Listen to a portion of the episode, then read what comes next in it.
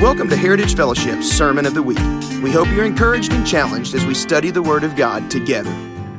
This special edition podcast comes from our annual Overflow Conference. For more information, please connect with us online at heritagefellowship.us/overflow. Luke 22 is where we're going to be at. Um, and I'm excited. I'm, are you excited about this? Are you glad you're in here? Are you glad you're here today? Yeah, even though you're tired, you're pressing through? Okay. Well, okay. Yeah, See, it's tough. That's tough. Um, awesome. Luke chapter 22.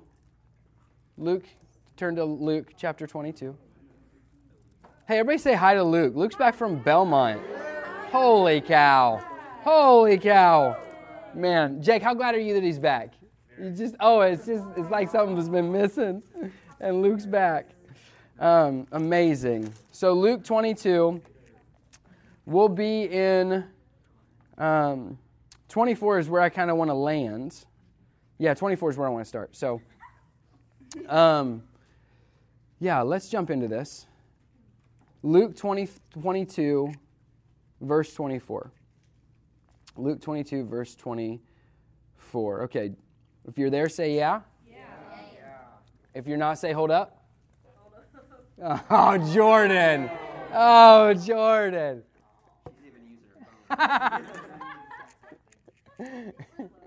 oh, oh, it's not your fault then. Okay, okay, okay. My Bible didn't have to load. All right. Just, she's not even listening to me. no, I'm not insulting. I'm just speaking the truth. It's going to set you free. 24, here's what it says. If you're there, say yeah. yeah. If you're ready, say come on with it. Okay, 24 it says this A dispute also arose among them as to which of them was regarded as the greatest. And he said to them, The kings of the Gentiles exercise lordship over them, and those in authority over them are called benefactors. That's where I want to stop for right now, okay? That's where I want to stop for right now. And I want to kind of paint the scene a little bit for you because what's happening here is that the disciples, this is the Last Supper, they're sitting down and they're having the Last Supper. Um, and, and they didn't know it was going to be the Last Supper. Like, this is, um, this is a Jewish feast that they would have had, um, but they didn't really know at that moment that it was going to be the Last Supper. It was going to be the last meal that they shared with Jesus.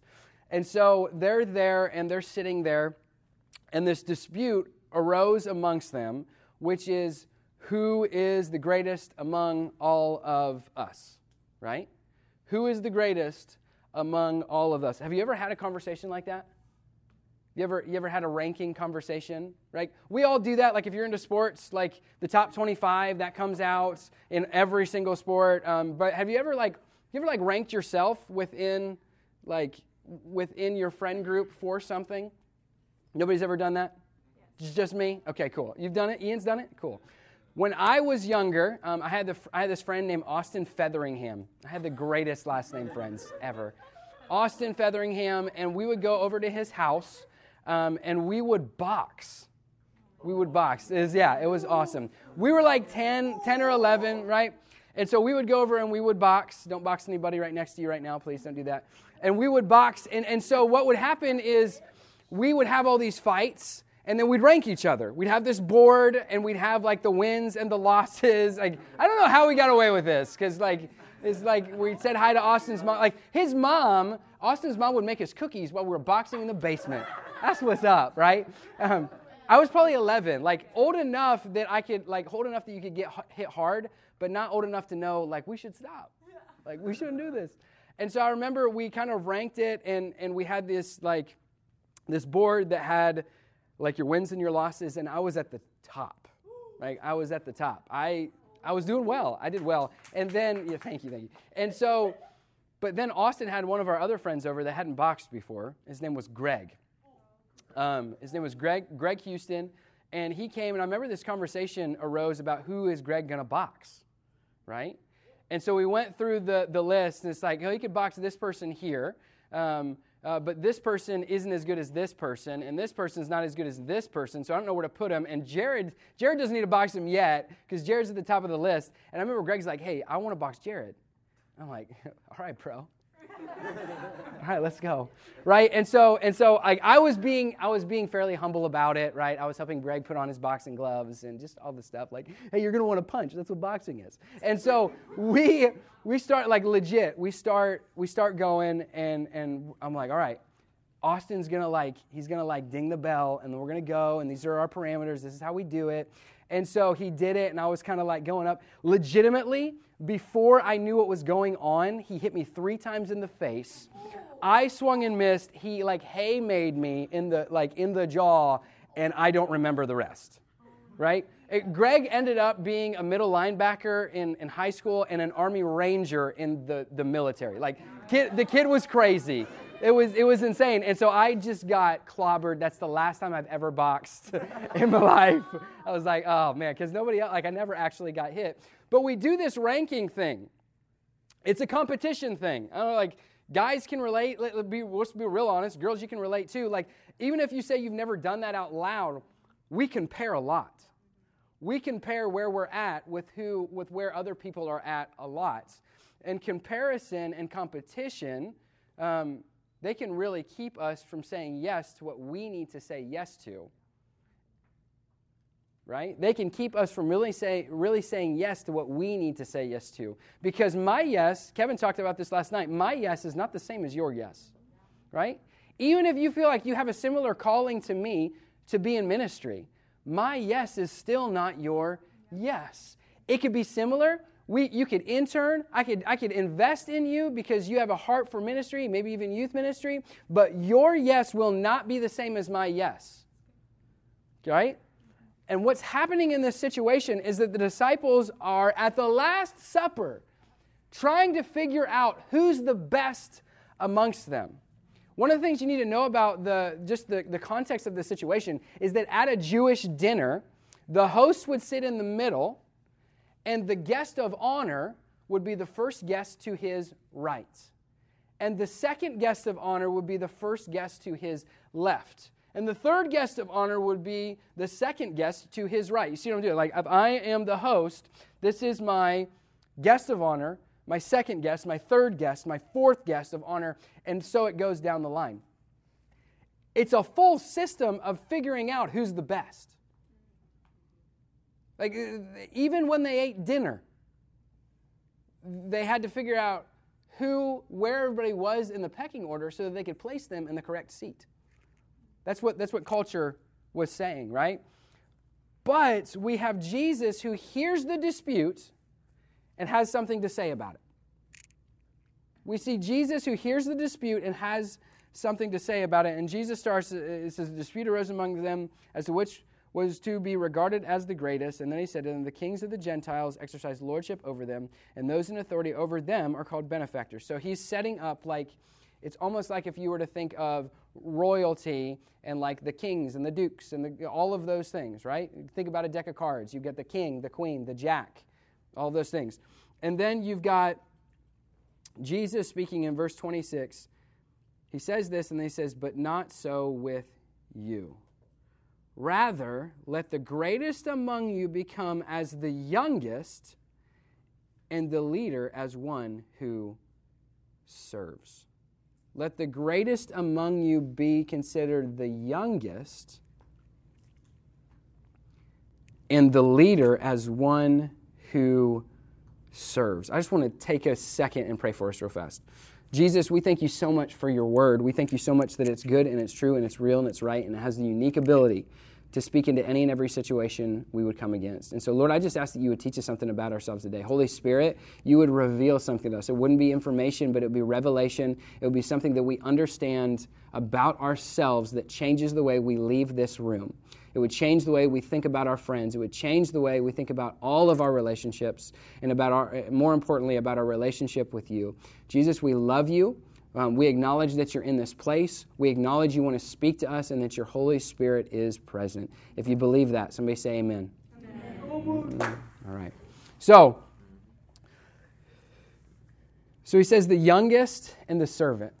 So he, he says, I hear your dispute and I raise you this information. The best is the youngest. The best is the servant. And, and it's interesting because young, younger in that culture are uh, seemingly you're, you're less wise, right? I'm glad we had a conversation about wisdom teeth because that fits right in, right? The, the younger ones weren't considered like, like, you weren't actually considered to like start doing what you were doing or be considered a true full-fledged adult contributing to society in that society until you were around 30 years old which is one of the reasons that jesus started his ministry then okay and that still was very young hello i'm 30 like that word that's a good word and then he said a servant and the servant is it's the lowest order of the of society economic society uh, social society, like they are the lowest of the low, and they don't have ownership of anything. They don't own anything. That's, that's, that's a servant, okay? And here's Jesus speaking to his disciples. And again, you got to think about what's happening. It's the Last Supper. Jesus is about to eat and go to the cross, right? And they're talking about who's the greatest. It's funny how the disciples didn't get it all the way up until the end. They didn't fully understand all the way up until the end. But he tells them it's not the greatest, the one uh, is not the greatest, is the younger and the servant. And then in verse 27, it goes on to say, For who is the greater one, greater, one who reclines at the table or one who serves? Is it not the one who reclines at the table? Well, that's interesting. Well, he says that because society would say that that's, that's the one that's the most important, the one being served. But I am among you as the one who served. I am among you as the one who served. Okay? Put a little bookmark there where you're at. You don't have to turn, I can turn with you, but um, or turn for you. John chapter 13. John chapter 13 goes right along, the, right along with this. Because really what's happening Luke doesn't record it, but what happens immediately after this conversation is found in John 13. Do you know what that is? What is it? Washing the stinky feet. Right? Ew. Yeah, I know it. So, John 13 shows us that Jesus took it a step further and washes his disciples' feet.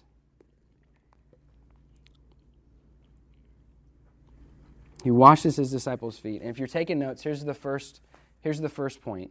If we want, yes, not my will, but yours, to be cons- a consistent part of our life, we must be a servant.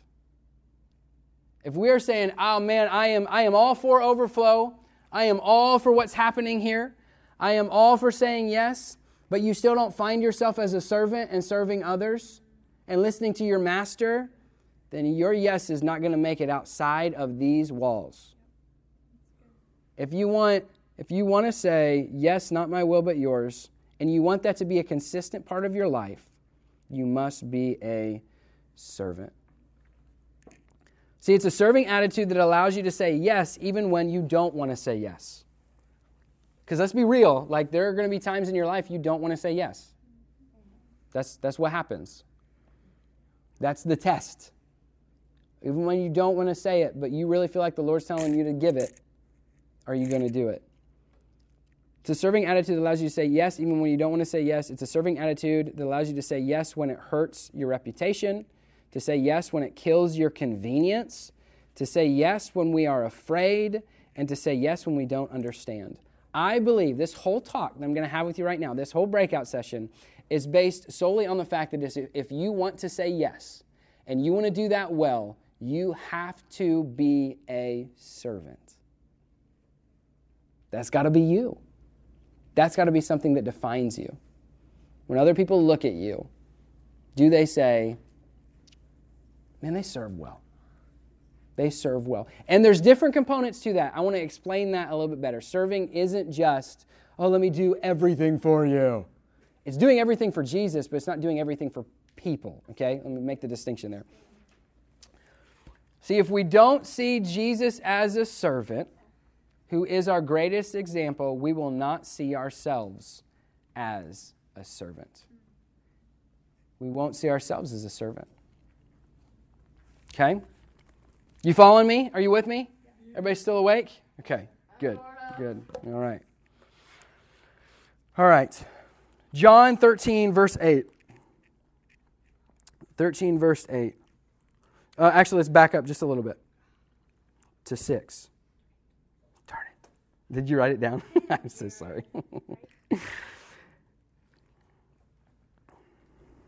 Actually, I'm sorry. We're going to back way up. Let's just go to the beginning of 13. I'll read this to you. Okay, just listen, listen. Um, now, before the feast of the Passover, when Jesus knew that his hour had come to depart out of this world to the Father, having loved his own who were in the world, he loved them to the end. During supper, when the devil had already put into the heart of Judas Iscariot, Simon's son, to betray him, Jesus, knowing that the Father had given all things into his hands, and that he had come from God and was going back to God, rose from the supper. He laid aside his outer garment and taking a towel, tied it around his waist. Then he poured water into a basin and began to wash the disciples' feet, to wipe them with the towel that was wrapped around him. And then he came to Simon Peter, who said to him, This is important, okay? Who said to him, Lord, do you wash my feet? And basically, he's saying, I don't want you to wash my feet. That's what he's saying. That's the statement. So Jesus answered him, What I am doing you do not understand now, but afterward you will understand. And Peter said to him, You shall never, somebody say never, never, never, never wash my feet.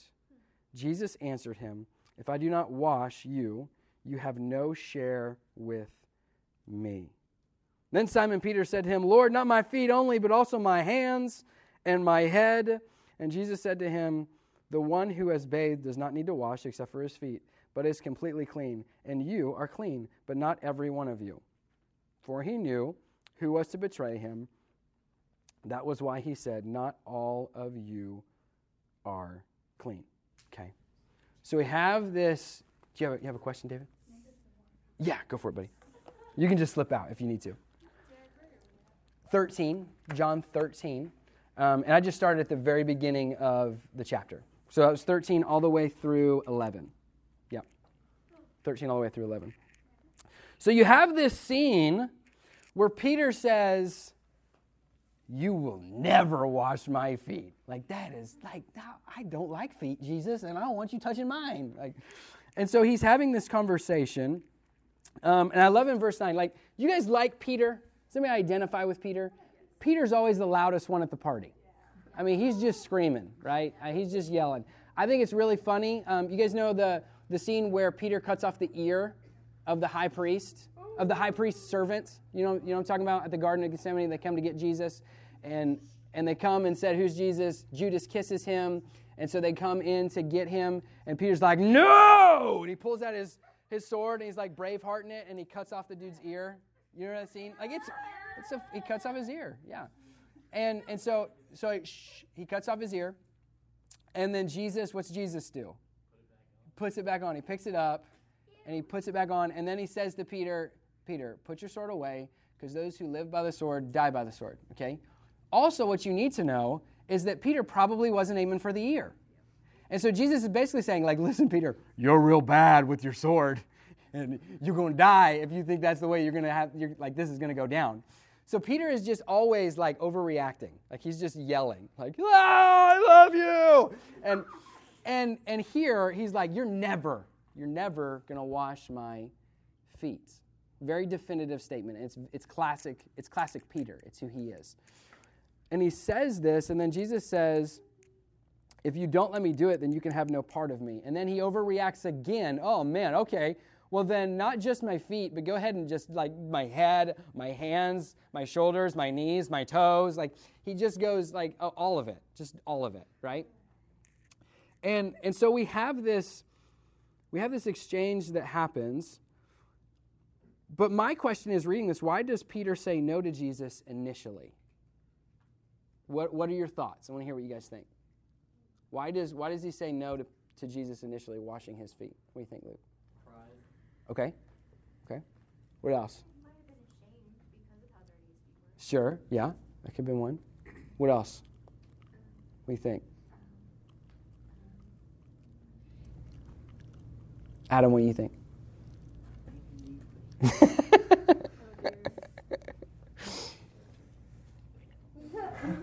Probably because that wasn't so Sure. Yeah. I think all of those things are good, are, are, are really good answers. Um, just socially, typ- typically, this is a job for the servant. And if you were to look at that, like it's not just the servant, it's like the least of the servants, right? So it would have either been the youngest servant or the oldest servant. And basically, what that means is they don't have, they, they can't do anything else, right? They, they couldn't cook, they couldn't do a lot of the cleaning. They, they probably couldn't do a ton of manual labor, or they were young and just hadn't learned anything yet, so they started there. So it's like a servant's job, but the low of the low. And, and typically, what would happen in this society is that if you walked into somebody's house and they weren't like a super wealthy person, they would just have a basin of water and a towel for you to wash your own feet. But if you walked into the house of somebody that was wealthy, they would have had a basin of water, a towel, but also a servant there to wash your feet. So you would get to the door, you would slip off your sandals, you would put your feet in that water, and that person would wash your feet. Right? They would wash your feet, but because they, they did that so that they you walked everywhere. And you walked everywhere in sandals. And you're not tracking in all the, the yuck into the house. Right? So Jesus takes the posture of the lowest of the low servant and washes his disciples' feet. And he gets to he gets to Peter, and Peter says no. And Peter says no, um, again, historically, because washing feet was a dirty job. Um, it was considered the lowest of the low, but Peter is initially saying, um, Jesus, don't serve me. Like, don't, don't serve me. That's not your role. I am to serve you. Don't serve me. Right? That, that's what Peter is saying. And Jesus is telling him, if you don't let me serve you now, you won't be able to accept what I do on the cross. Like, if, like so, so what I'm, what I, basically just to, to kind of back up and summarize, basically what I've said to you so far, for you to say yes, you need to be a servant. But part of that servant, servanthood is understanding that Jesus is the servant. You have to identify him as a servant and let him serve you right? You ever, you ever, felt like, like Peter is one of those people that would be like, okay, there's an altar call, um, and he knows he's supposed to go, but he needs to sit and cleanse himself in his seat first before he goes up because he has to come to Jesus good, in good standing. Right? Have you ever done that? Have you ever been there? Like, oh, I couldn't possibly, couldn't possibly do this because I've got so much messed up in my life. When that's actually like what an altar call is all, it's all for. It's because you jacked up. and you're supposed to go so that Jesus can do the cleansing and the washing. Right? Jesus is telling him, if you don't let me serve you now, you won't be able to accept what I do on the cross. See, Jesus is a living, breathing example of God. That's who Jesus is. Everything he did was in step with the Father and it revealed the Father's heart. Y'all ever have a conversation with somebody that doesn't really know like what this Christian thing's about, and they ask like, "Hey, what's God like?" You ever got that question? And you're like, "Oh my gosh, what? Like, no one asked me that. What's he like?" Well, the cool thing is that we can just point to Jesus, because Jesus was God in human form, and he shows you the character of God. He gives you a glimpse into a deeper revelation, a deeper, deeper understanding of, of what God would actually do if He lived with us, if He lived amongst us. Like Jesus is the living, breathing, walking example of God.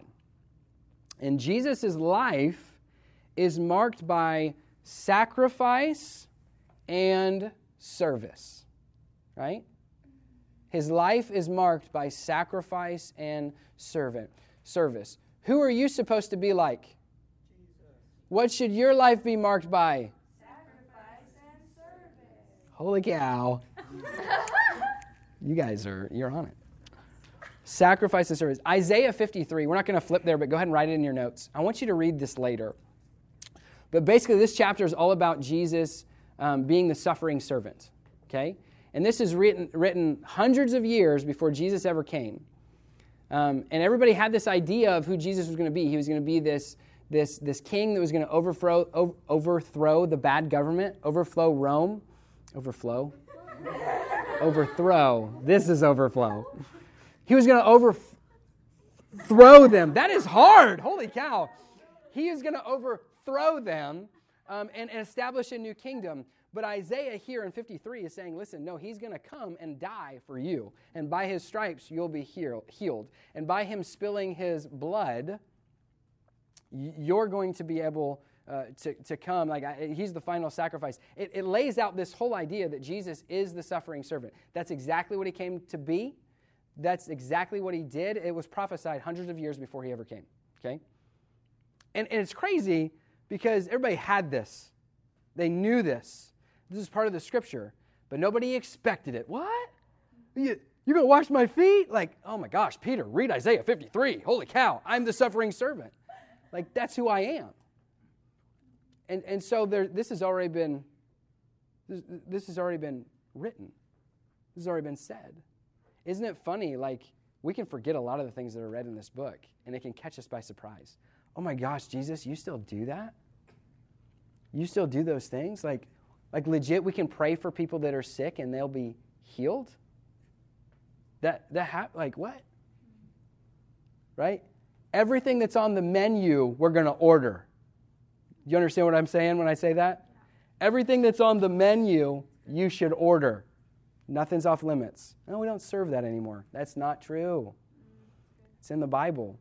It's for you and me today, right? Sacrifice and service. Peter wasn't able to say yes because, as this conversation reveals, he hasn't taken the identity of a servant. And he hasn't understood the identity of Jesus as a servant. Right? Now, listen, I'm not telling you to go use Jesus, but you need to understand that he came to serve you. And if you understand that, that gives you more freedom to come to him, right? With whatever junk you have. Because he's not there saying, like, oh man, that was, oh, that was bad. Oh, that was real bad. He's not shaking his head at your sin. He's saying, bring it to me. I came to serve. And if we're supposed to be like him, we are to serve as well.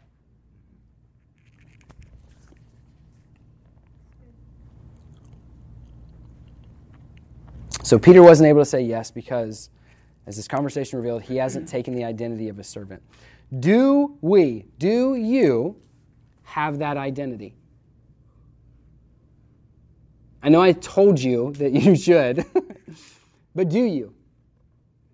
Like, do you actually have the identity, like, like part of who I am, part of what I was made for, part of the, the reason I'm on this earth is to serve? Is that part of you? Is that part of who you are?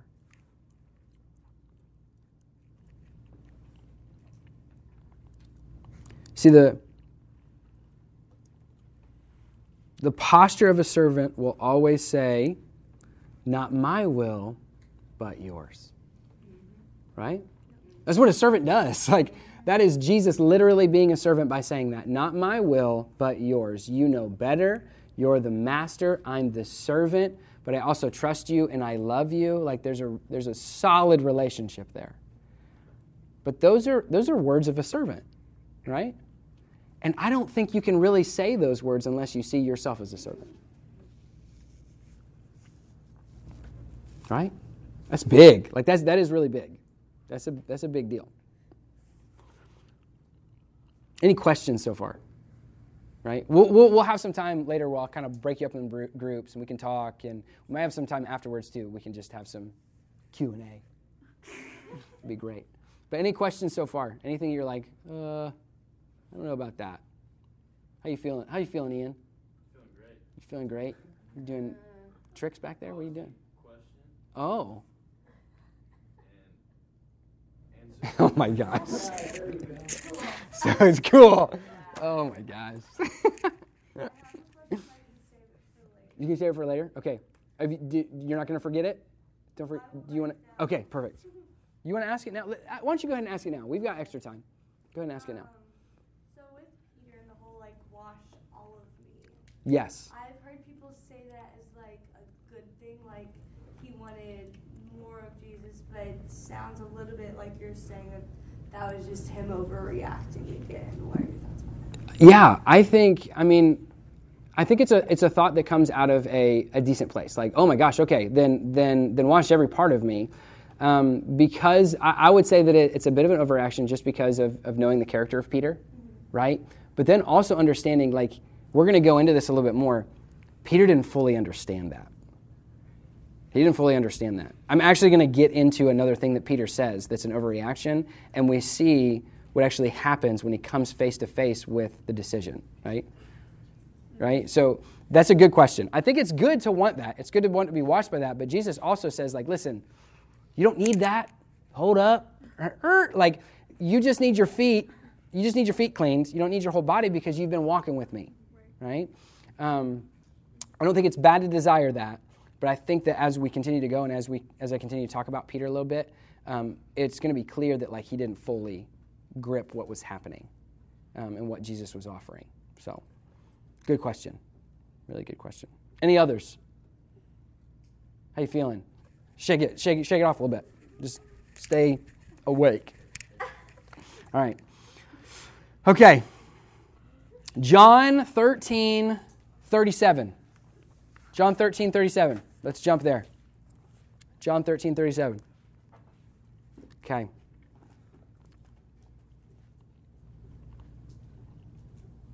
Actually, 36.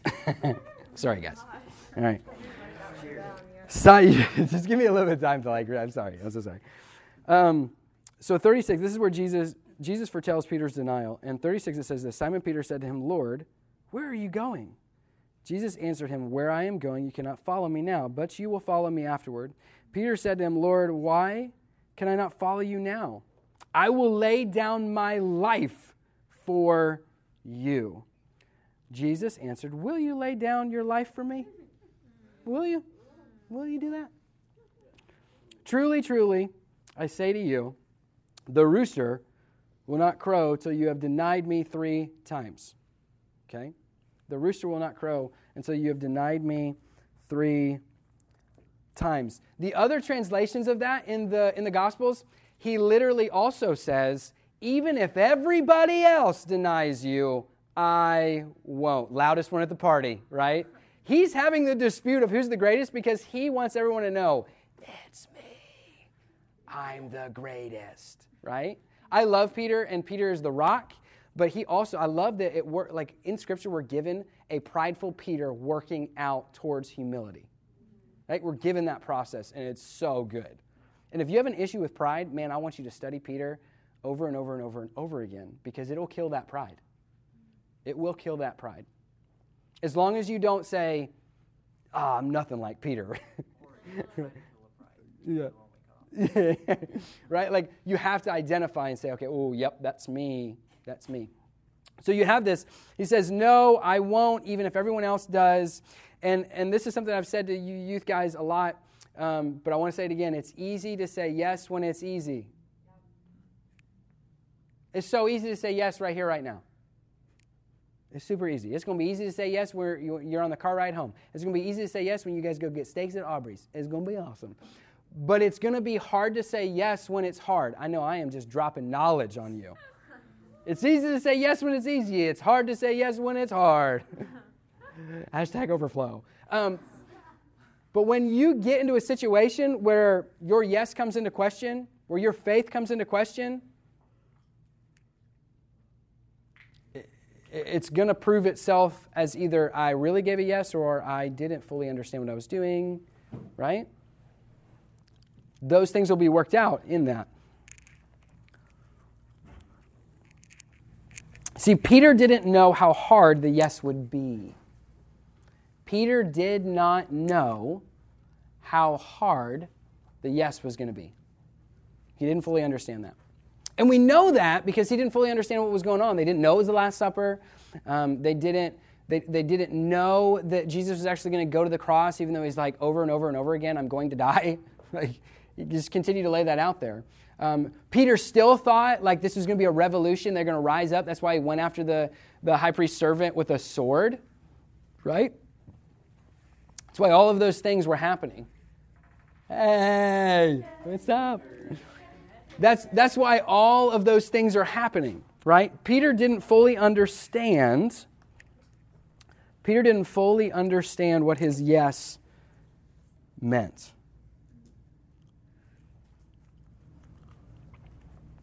Do you, do you ever overcommit and underdeliver? Y'all do that? Who's a people pleaser in here? People pleaser. I love I love asking that question because it's like like you have to answer, raise your hand if you're a people pleaser. I have to please you with my people pleasing. That is me. I am I am I am a textbook people pleaser. And I love that you're pointing at someone. she is. this one's for her. I like I like I'm telling you right now, my high school days, even now, let's be real. I'm glad like my wife is just it was meant to be because she can talk me out of my people pleasing and just be like, hey, stop it. Um, but I lived a lot of my high school and college life as like just a such a bad people pleaser. And if they wanted me to do something, I, I was going to do it, right? Uh, that's one of the biggest things that I feel like the Lord is working on me this weekend right? That's the really that's the biggest thing he's working on me right now, currently. Um, and it's awesome to be be able to preach messages about that while you're working on it. It's actually not awesome. It's very very convicting. Um, but do you ever overcommit and underdeliver? Like, yes, I can do that. Has everybody ever asked you something that you know clearly you have no experience with? Be like, yeah, I got it. No problem. Change your carburetor? Cool. Uh, no, I can't, I can't do that. I remember in college, um, this is, I didn't tell Lene I was going to tell this story. Um, we had fish. We had pet fish. She's already mad. Okay, so we had pet fish. Me and my roommate did. Um, Nay and I had Nay and I had purchased these fish. Nay and I were dating at the time. Um, we had purchased these fish, and we had. Um, I think you kept them at your house, didn't you? Yeah, you kept them at your house, and then we transferred them to college um, we transferred them to college, and like they were they were great fish. They we had like four of them. Uh, one's name was iPhone. Um, one's name was Barack. One's name was Michael Jackson. Fantastic. One's name was Fish. we ran out of names. I don't know. Fish. Um, and so, and and so I remember like she was like, "Hey, can you take care of these?" And I was like, "Oh my gosh, yeah, of course." The only reason they survived for as long as they did is because of my roommate in college. He was awesome, and he kept my fish alive. but I remember we were going home on Christmas break, right? And Nay was like, I think she left before me. I had to stay late longer. And um, oh no, I was going home with my roommate. I was going to spend some days with him. And so she's like, You have to take care of the fish. I'm like, Yeah, of course. And, and, uh, and, and we got to this point where like we were late and we are throwing all this stuff together to pack to go to his house. And, and Zach was like, Dude, what are we going to do with the fish? I was like, uh, I got to take care of them. Uh, hey, you go to the car. Don't worry about it. I'll, I'll take care of this, right? So I had a, a can full of fish food and a, an aquarium of fish. And I thought fish are smart enough to pace themselves for like a month. So I was like, you all hungry? Let's eat. I gave them the whole thing of fish food. I was like, this is to be perfect. This is to be fine. I did not get back to our room first. My roommate did, and he's like, the smell was so bad, I legitimately threw up. And he had to throw out everything. And I remember Lene came to our room later and was like, hey, where are my fish? And I was like, well, funny story. What happened was, yeah, it was bad. But I, oh, I, oh, I overcommit and under deliver. Here's the thing we need to understand. We need to understand. Peter didn't know how hard his yes was going to be. That's serious. That's serious right there. He didn't know how hard his yes was going to be, but Luke 14 28 says this For which of you desiring to build a tower, Jesus is saying this, which of you desiring to build a tower does not first sit down and count the cost, whether, the, whether he has enough to complete it? Right? Yeah, yeah. Luke 14 28. Luke 14 28. And he's talking, Jesus is speaking um, and he says, For which of you desire to build a tower does not first sit down and count the cost, whether he has enough to complete it? Right? That's how I lived. Right? If you're a people pleaser, Like you don't really count the cost of what it's going to take. Like you just like the, the affirmation in the moment of being able to say yes to the request. And then you get to the work and you're like, oh gosh, I should have taken them fish home because they're dead now. Oh, no. Like you have to count the cost. Now I understand when we say yes to the Lord, we don't fully know what that's going to entail. But what I want you to understand is it's going to entail a lot. It's going to entail sacrifice and service. I can tell you that right off, right off the get go. You've got to understand that your yes here requires sacrifice and service, right? That marked Jesus' life. It also needs to mark yours, okay? See, instead of overcommitting and underproducing, we should wisely commit and godly produce. We should wisely commit and godly produce. If God is telling you to do it, then it's wise to say yes. Okay? If God is telling you to do it, it's wise to say yes. We want to wisely commit to things. You understand that your yes to something is a no to something else. When you say yes to something, you only have limited time. You only have limited resources. Like we really should take into account like what is this yes actually going to take? But if we say yes to something, we need to do it wisely. If God's telling you to do it, it's wise. And then godly produce. I think that's so good because it's understanding if God tells you to do the yes, you step into that. Understanding it's going to take service and sacrifice. But by doing that, by listening to the Lord, He will produce. It, it, it, takes the results kind of out of your hands, it takes the pressure and the weight off of your shoulders. If we wisely commit, He will godly produce. That's what's going to happen. You got to be faithful in the middle. You got to understand it's going to take it's going to take service and sacrifice. But if we do that, we got to understand that God is going to use you. God is going to use you for the outcome. And what was the song we just we just listened to before we did this? Make me a vessel, right? What's the job of the vessel? The job of the vessel is to carry what's in it. You are image bearers of God. You are carrying God.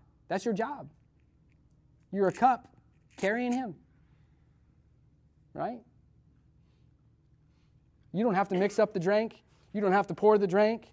You know, like you don't have to do any of those things. You don't got to put a fancy umbrella in there. Just be the cup. That's what you are.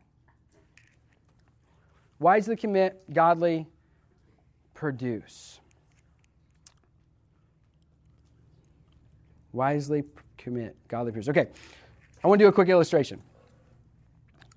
All right, Ian, come here.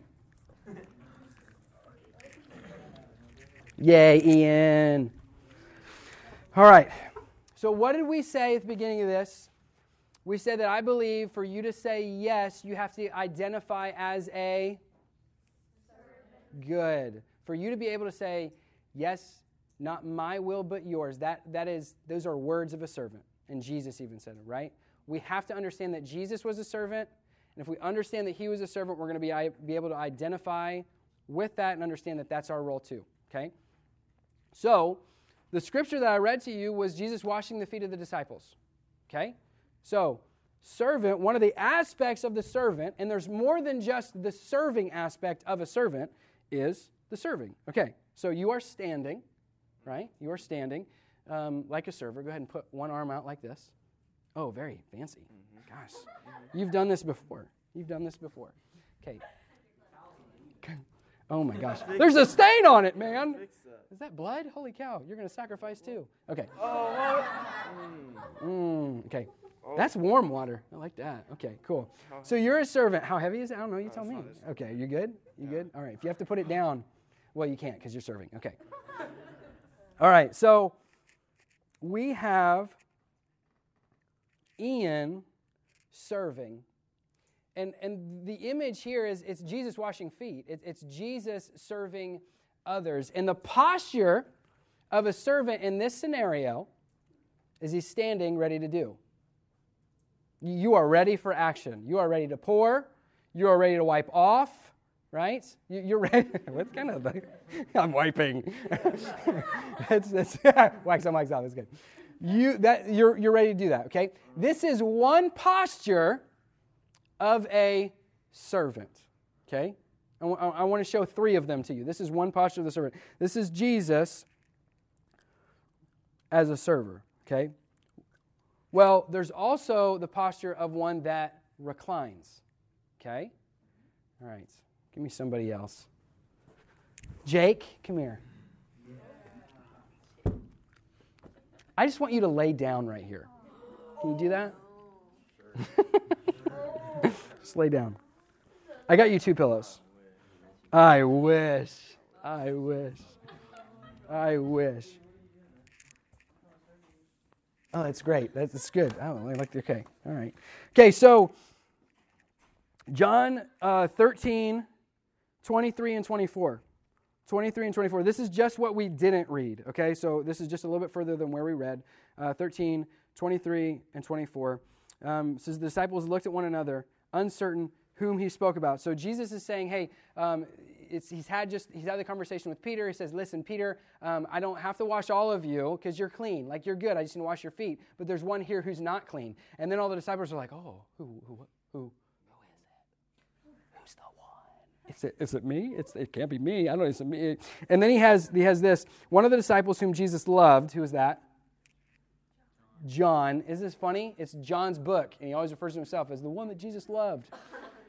John, you stinking show off. Jesus loved, was reclining at the table at Jesus' side. So Simon Peter motioned to him to ask Jesus whom he is speaking of. So the disciples, leaning, leaning back against Jesus, said to him, Lord, who is it? And Jesus answered, It is he whom I will give the morsel of bread when I have dipped it. So here's what I, here's what I want you to understand too posture of a servant. I believe is also it's, it's serving, but it's also reclining. John is next to Jesus. Peter, quit playing footsie, you weirdos. Peter motions to, to motions or talks or I don't know, sign language, something, I don't know. He gives a, he gives a clue to John. John leans back on Jesus, asks him a question. What does Jesus do? What's he do? He responds to the question. He responds to the question. See, for you to say yes, you need to see yourself as a server, but you also need to see yourself as a recliner. Right? There is reclining is resting. Reclining is an intimate time where you are spending moments with Jesus. And in this situation, John asks a question, leans back on Jesus and asks a question, and Jesus responds to you Can I challenge you? You need to be reclining and asking questions, and what Scripture shows us is that Jesus answers questions. This is a posture that you should find yourself in. You're serving, but you're also reclining. Okay, you guys stay here because I got one more coming up. See, serving is literally the posture of I'm, I'm going to do the yes. Reclining is a posture saying I'm ready to receive. Okay? But then in Luke 10, 38 through 42, Luke 10, if you want to turn there, you can. If you don't, that's fine. Write it down. Luke 10. Oh, yeah. Um, it is, where am I at? Serving is serving is the posture of doing the yes. Reclining is the posture of I'm ready to receive. Okay? I'm ready to receive. I'm ready to, or I'm ready to rest. Luke 10, 38 through 42. Here's what it says. Now, as they went on their way, Jesus entered a village, and a woman named Martha, somebody say Martha, Martha. welcomed him into her house. And, and she had a sister called Mary, somebody say Mary, Mary, who sat at the Lord's feet and listened to his teaching. If you are an underliner, underline that. But Martha was distracted with much serving. Whoa, wait, wait, wait. But this is a ser- this is a posture of a servant. This is this is what we do. We serve. We serve. We serve. We serve. Serve. Serve. Serve. Serve. Serve. I'm a two on the enneagram. I love serving. But Martha was distracted with much serving, and she went up to him and said, Lord, do you not care that my sister has left me to serve alone? Tell her then to help me. But the Lord answered her, Martha, Martha. You're kind of in trouble, like Martha, Martha. Marcia, Marcia, Marcia. You are anxious and troubled about many things, but one thing is necessary. Mary has chosen the good portion, which will not be taken away from her. She has taken the good portion, which will not be taken away from her. So you, you have this situation where, where Jesus comes into the house of these, these people. Mary and Martha were the sisters of Lazarus. And so he comes to this house. They're friends. They know Jesus well. And, and so they come to this house, and, and Martha is like, Jesus is coming. Jesus is coming. I need to clean this house. You guys, is your, did you guys' his moms, are they like, I need to clean? No one can know we sit. Like, they just clean everything. Everything, right? Like, no, there can't be signs of life. And so, like, the cleaning like crazy. Cleaning like crazy. If, if, if your mom ever does that, I just need you to, I just need you to, to stop her, look her in the eye, and just say, Martha, Martha. I'm kidding. And, and don't tell her I told you to do that. so she is distracted with much serving, but, but it's just from a decent place. Like she, know that, she knows that Jesus is coming, and, and she wants it to be presentable. She wants it to be good. But then you have Mary, who, who is just, Mary is sitting there listening to the teachings of Jesus. Mary is sitting there listening to the teachings of Jesus. Jordan, will you come here? I just need you to sit right here. Or you can sit on, you can, yeah, you can sit on that too. That's perfect.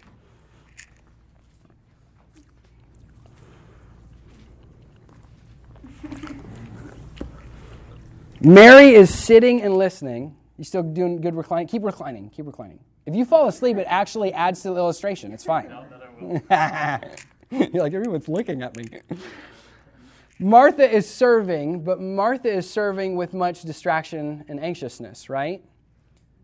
So here's what I want you to understand. I believe these are three postures of what a servant looks like.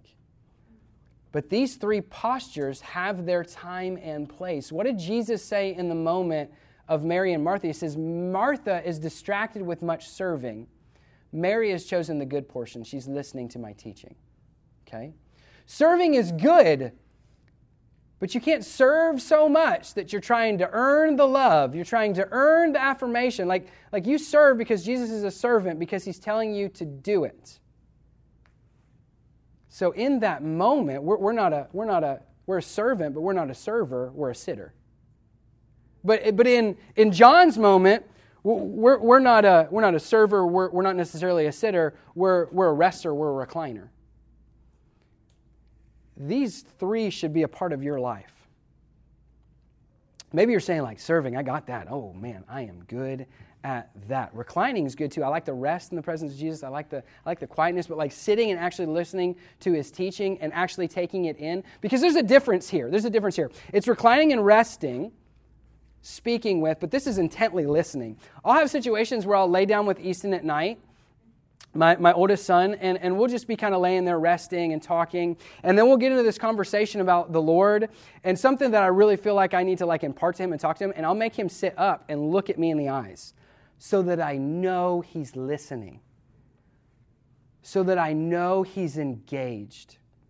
Mary is sitting listening to Jesus' teaching, not just to hear it. She is hearing it, she is digesting it, she is thinking about it, right? Maybe just go ahead. Yeah, yeah, give me one of those. That's, that's so good. These are all three postures of a servant.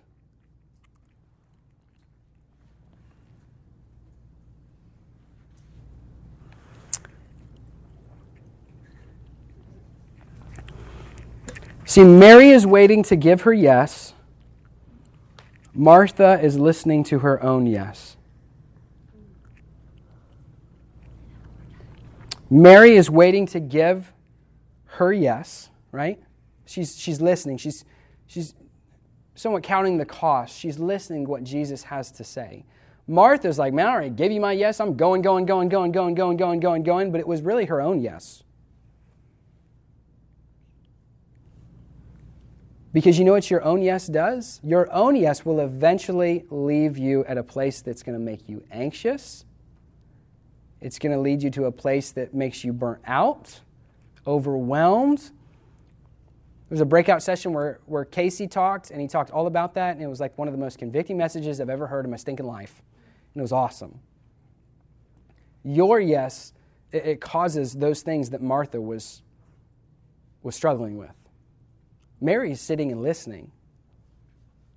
She's learning more about her yes.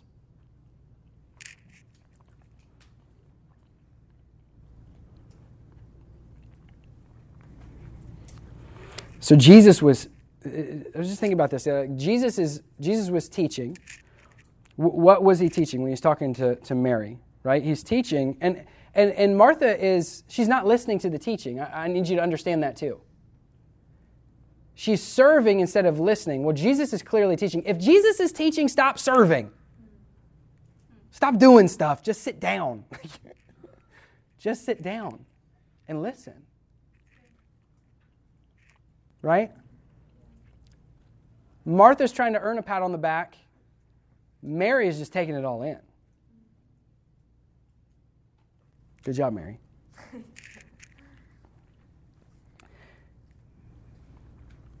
See, Jesus was teaching Mary who he was.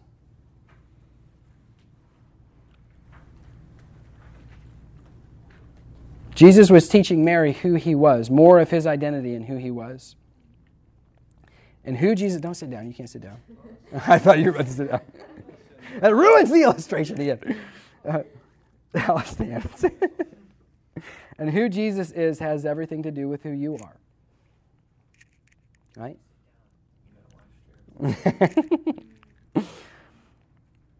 See, Jesus gives us, Jesus gives us the example of a suffering servant, one who came to wash feet and wait on tables, not only to be served, but to serve. Peter and Martha both fall into the same trap. They have an idea of who Jesus is and act upon it, but they don't understand fully. Jesus goes to wash Peter's feet, and Peter says, You'll never wash my feet. And Jesus says, If you don't let me wash your feet, you, you can't have any part of me. Oh, okay, yeah, yeah, wash everything, do it all. Peter doesn't fully understand. He doesn't fully understand Jesus as a servant. And if you don't fully understand Jesus as a servant, you won't serve. You won't do that in the way that it was intended to be. Peter or uh, Mary is listening. John is listening before they do. Before they do the thing that they're supposed to do, before they, they give the yes, and now you're in the phase where you're like serving the yes that the Lord has told you, they, you have to sit and rest and listen. You have to rest and listen. See, standing, serving, sitting, listening, and reclining, resting, and asking are all postures that we must take but they all have their place and time. To say yes, we need to sit. We sit to listen and hear what Jesus have, uh, has, has for us to do. We recline, we rest in the presence, asking him questions. John was clarifying something, he was asking for an answer, he was also resting on Jesus. And we stand to serve based on his teaching and what he's added to us in the reclining.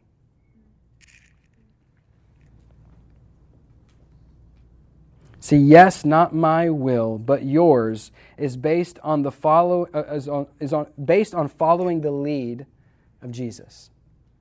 It's a game of spiritual follow the leader. That's what it is. That's what it is. But there's another aspect of this that we have to understand. For you and me to do all three of these things, this is what it looks like. Let me snag this from you. This looks like this. This looks like this. I need one more Bible. And this looks like this. Every time you serve, it's, it's based on this. Every time you recline, it's going to be based on this. Every time you sit, it's going to be based on this. Like everything that we do, it, it needs to flow from this. I loved what Kevin said that, that we have. I'm going to I'm gonna butcher it, but uh, the, the general idea is that, that the biblical foundation is wasting away. And so we're offering this Christianity without an understanding of the Bible and it's shallow, it has no roots, it's uprooted by the wind, it's uprooted by the changing culture, it sways. Like, it, if we do all of these things from a posture of, okay, I, I need to, I, I need to be in the Word, I need to be rooted in the Word, I need to know this thing. Right? I need to read this and I need to let it read me. Then all of this looks a lot different. We don't do out of our own ability, we do out of what God would have for us. We wisely commit, and He godly produces. All right, you guys can go sit down. You want to take the water with you, Ian? Sure. Thank you, guys. Great job. Do you feel rested? Yes. yes.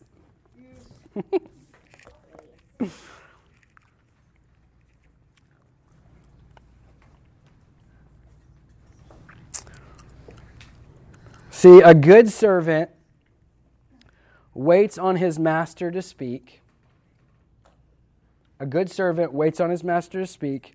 A good servant is attentive. And a good servant rests and does based on the master's request. A good servant waits on his master to speak, right? A good servant is attentive. A good servant rests and does based on the master's request.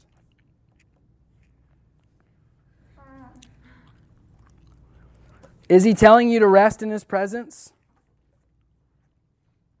Is he telling you to recline and receive with him at the table? Is he showing you how to serve? Don't start doing it until you have listened completely. I can't tell you how many times, ah, I'm working on this with Easton so much. I'll give him direction. You ever, you, anybody ever listen like this? Like, I get, I'm giving him direction. He's like, yeah, yeah, yeah, yeah, yeah, yeah, okay, okay, okay, okay. And he like leaves the room like, I'm not done. I said your name. Like, I was like, we, we do that. We listen on the move. Okay, yeah, cool, right? the coolest thing I think about the, the illustration of Mary is that she's sitting attentive the whole time. That house was probably messy. There was probably things to be cleaned, right? But she was listening intently the whole time. We can't just like partially listen because if we partially listen, we partially obey. Some eyes get real big on that one we don't want to partially obey. We want to fully obey. We want to give a full yes. We don't want a yes, but, right?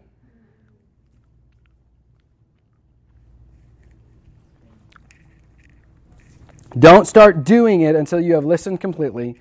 Then stand and do it with Him. Then stand and do it with Him. Okay, I want to take a few minutes We'll throw some music back on. I'll give you guys a chance to group up into like two or three people, four or four or five people. Just get a, get a good group going. Um, try to grab somebody that you don't normally do groups with, okay? Um, but I want you to talk about those, those th- three things. I want you to talk about, I want you to talk about sitting. I want you to talk about standing. I want you to talk about reclining. And I want you to talk about what are the things that are easy for me to do what are the things that are hard for me to do? And why? Why? You might get into the group and you're like, man, none of those are easy to do. That's okay. They're all, I want you to know, like, they, they may not be easy, but they're very necessary, right? If you really want this yes that you're doing here to stick and move outside of this building, you have to understand those three postures and that you are a servant. That's who you are, okay? So I want you to talk about those three things. why they are easy, why they are hard, and what you feel like the Lord is telling you to do. What area is He like pushing you towards? Is He bringing up in you like, oh man, I want you to do that better? And if there's specifics, like, like man, I just need to, I need to recline and rest, and actually, like, I, I just need to, a really practical one, I need to read my Bible before I go to bed and when I wake up. It needs to be the last thing that I put in this brain and the first thing I put in this brain. Right? Okay? All right. Can we do that? Is that clear? Okay. All right. Go for it. Thanks for listening to this week's podcast. Please join us online at heritagefellowship.us or in person in Jefferson City, Tennessee, as we encounter God, touch lives, and impact nations.